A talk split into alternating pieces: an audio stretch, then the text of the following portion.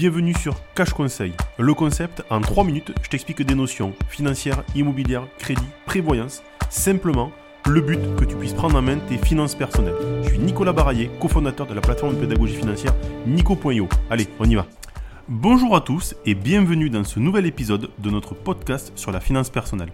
Aujourd'hui, nous allons parler de quelque chose d'assez excitant, comment gérer et investir votre premier million d'euros. Alors, vous venez de faire un gros coup ou d'hériter et vous vous retrouvez avec un million d'euros à investir. Franchement, félicitations. Mais par où commencer? Qu'est-ce que vous faites avec tout cet argent? C'est là que nous pouvons intervenir. Tout d'abord, avant même de penser à investir, assurez-vous d'avoir une réserve d'urgence solide. C'est un fonds que vous pouvez utiliser en cas de problème imprévu, comme la perte d'un emploi ou une dépense médicale. En général, votre réserve d'urgence devrait couvrir entre 3 et 6 mois de dépenses. Pour notre exemple, disons que vous décidez d'y mettre 30 000 euros. Maintenant, passons à l'investissement. Il est tentant de tout mettre dans un seul panier, surtout si vous avez une piste chaude pour un investissement. C'est une erreur courante. Mais comme le dit l'adage, il ne faut pas mettre tous ses œufs dans le même panier. Par exemple, vous pourriez avoir entendu parler d'un nouveau fonds technologique prometteur. Et vous pourriez être tenté d'y investir tout votre argent. Mais si quelque chose tourne mal avec ce fonds, vous pourriez perdre une grande partie de votre investissement. À la place, diversifiez vos placements. C'est un des principes de base de l'investissement. Ainsi, si un investissement ne se passe pas comme prévu, vous aurez d'autres investissements qui compenseront les pertes. Pour notre exemple, disons que vous décidez de diversifier en investissant dans plusieurs classes d'actifs différentes. Vous pourriez investir 300 000 euros en immobilier, 300 000 euros en actions, 200 000 euros en obligations, 160 000 euros en fonds d'investissement privé.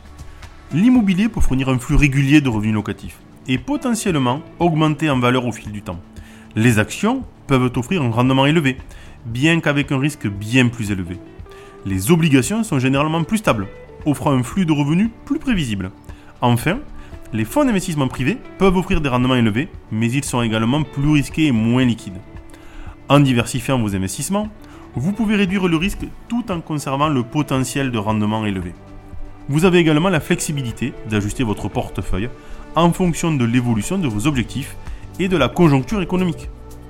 Mais rappelez-vous, la gestion de patrimoine n'est pas seulement une question d'investissement. Il est également important de planifier votre succession, de minimiser votre charge fiscale et de vous assurer un patrimoine protégé. Par exemple, vous pourriez décider de mettre une partie de votre patrimoine dans une assurance vie pour minimiser les impôts à la succession. Ou vous pourriez décider de créer une société pour protéger vos biens immobiliers. Ces décisions dépendent de vos objectifs spécifiques et de votre situation personnelle.